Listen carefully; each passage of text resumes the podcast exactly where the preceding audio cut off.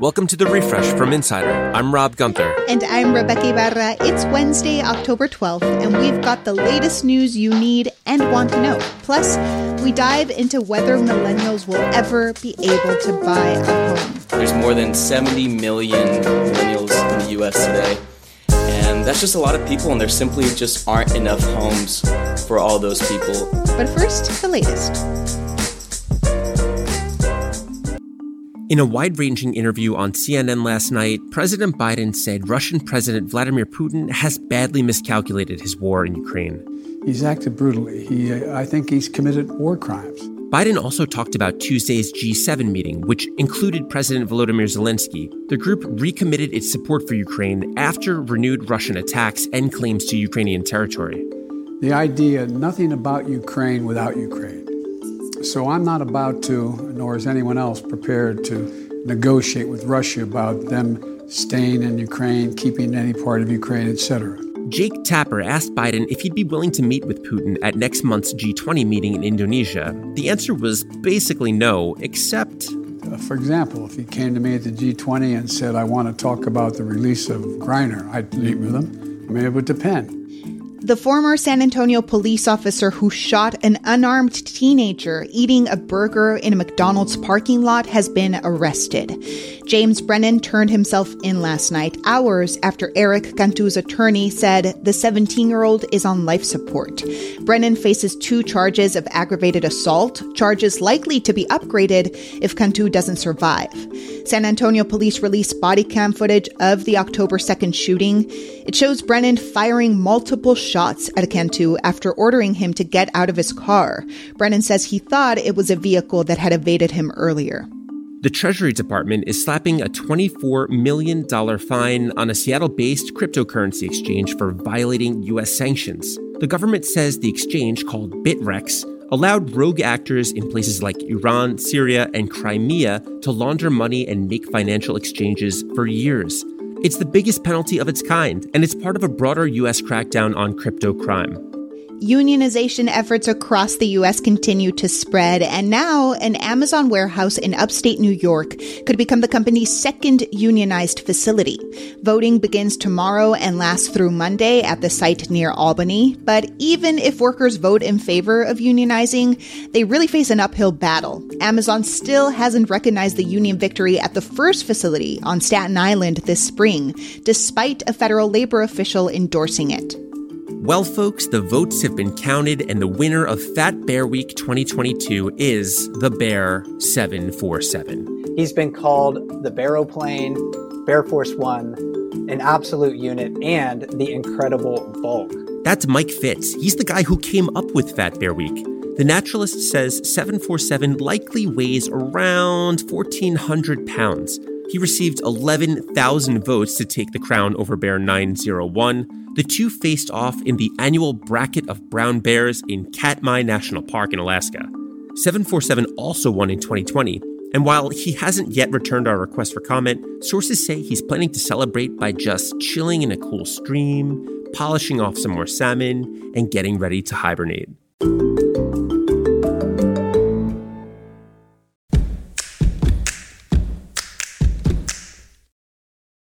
Here at the Refresh from Insider, we have the news you need and want to know, always up to date. And hey, if you like what you hear, help us keep the sound waves on by telling other people to listen to the show.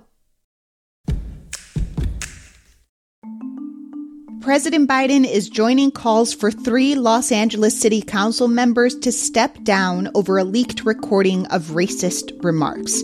Here's White House Press Secretary Karine Jean Pierre.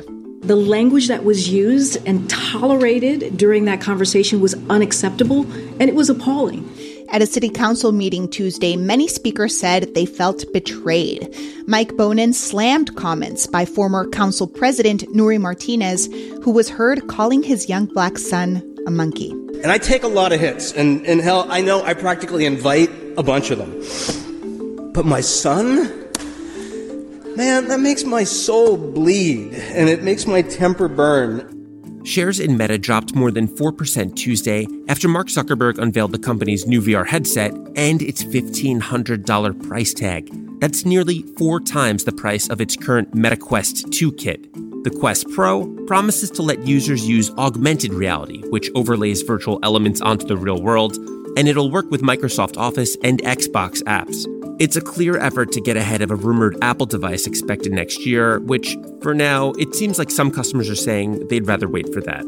The Golden State Warriors will not suspend Draymond Green. That's in spite of TMZ leaking video of Green punching his teammate Jordan Poole last week. The viral moment has consumed sports media ever since. Uh, this is the biggest crisis that we've ever had um, since I've been coach here. It's really serious stuff. That's Warriors coach Steve Kerr last night. He said the team is fining Green, but the veteran forwards expected at practice tomorrow. The airline Lufthansa has been back and forth on Apple AirTags, causing confusion over whether they can be used to track luggage. On Sunday, the airline said no, the Bluetooth tags must be deactivated on checked bags to comply with the International Civil Aviation Organization's guidelines. But those rules aren't clear either, especially in Europe. Lufthansa has now backtracked, saying they've not issued a ban, and they've called on regulators to adapt rules for tech like this. The Supreme Court is hearing a case today that involves Prince and Andy Warhol and could have wide ranging consequences on copyright law and fair use. On one side, there's photographer Lynn Goldsmith, who took an iconic picture of Prince back in the 80s. And on the other is the Andy Warhol Foundation, which owns and has made money off of illustrations Warhol made of Prince based on Goldsmith's picture. I won't get into the weeds here, but this is the big picture. Right now, artists, satirists, news shows have a lot of freedom to use copyrighted work if they add something new to it. The justices will have to decide if Warhol transformed Goldsmith's work enough to make it something new. When it comes to finally owning their home, it feels like millennials cannot catch a break. From the 2008 financial collapse to the pandemic, there have been a lot of obstacles, but can we really say that it's never gonna happen?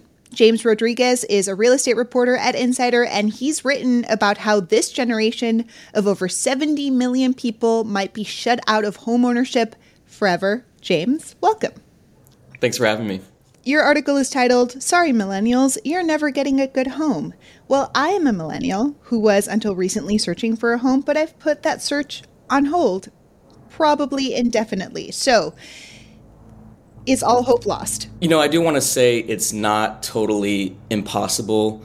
In 2021, millennials accounted for 43% of home buyers, and so that's a significant number. But, you know, one economist I talked to basically told me that's just a function of the sheer size of the generation. As you noted, there's more than 70 million millennials in the US today.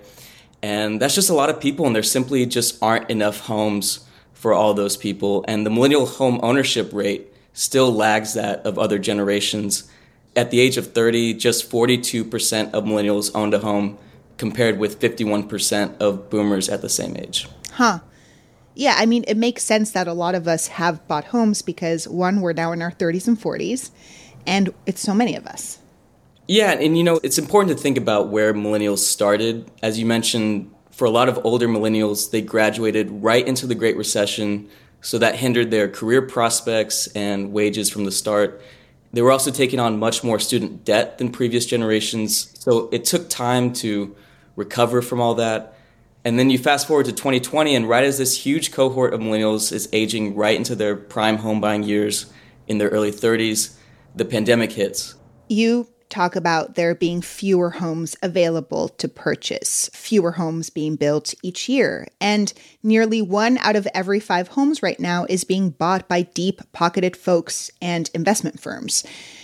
Why are there so few homes available? It's not like we didn't know that there would be this whole cohort of millennials in need of a home. You know, yeah. demographic analysts have, have known that. It's just that there were all these other factors that basically dissuaded home builders from ramping up production to meet all of this demand that we knew was coming. So now we have all these other forces that are, are trying to buy homes as well. You have big Wall Street firms and, and smaller investors as well, and then going head to head with first time buyers. And so you have all these different groups that are kind of scrambling for homes at the moment. One of the obstacles you mention to us never being able to get a home or a good one is baby boomers. Explain. so, boomers are not only staying in their homes longer than previous generations, which reduces the number of homes on the market, but they've also been going head to head with millennials over homes as they seek to downsize in their later years. So, the share of recent buyers who are 60 years and older actually grew 47% from 2009 to 2019, uh, meaning that millennials, to quote a Zillow study, face more competition from their parents and grandparents' generations than their predecessors did. That sounds like something ripe for therapy talk. so, say I could, for example, swing a down payment and just accept a higher interest rate on a mortgage now in hopes of refinancing when interest rates drop again in the future. Is that something you're seeing people do or any experts recommend?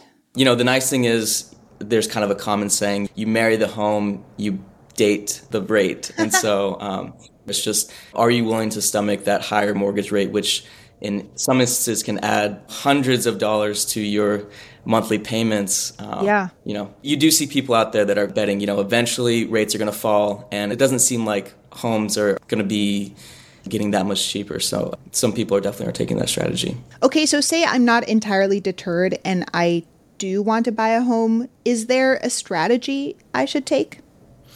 Even though there are a lot of factors working against millennials right now, I think it is important not to give up hope. And sometimes you may even just need to count on good old fashioned luck sometimes. Mm. I talked to one 30 year old in the Philadelphia area. She gave up her home search after her 12th offer was rejected. She was you know depressed it was just a really tough time and then a month later her agent called and told her that the winning bid on that house had actually fallen through and she ended up being able to go back to the negotiating table and make that deal after all and, and buy that house and so at this point you kind of just have to be willing to take some lumps and hope that eventually something will win out. James, thanks for chatting. Thanks so much for having me. James Rodriguez is a real estate reporter with Insider. Make sure to follow the refresh from Insider on Apple Podcasts, Spotify, or wherever you listen to podcasts. And please leave a rating and review. It helps other people discover the show. I'm Rebeca Ibarra. And I'm Rob Gunther. Thanks for listening.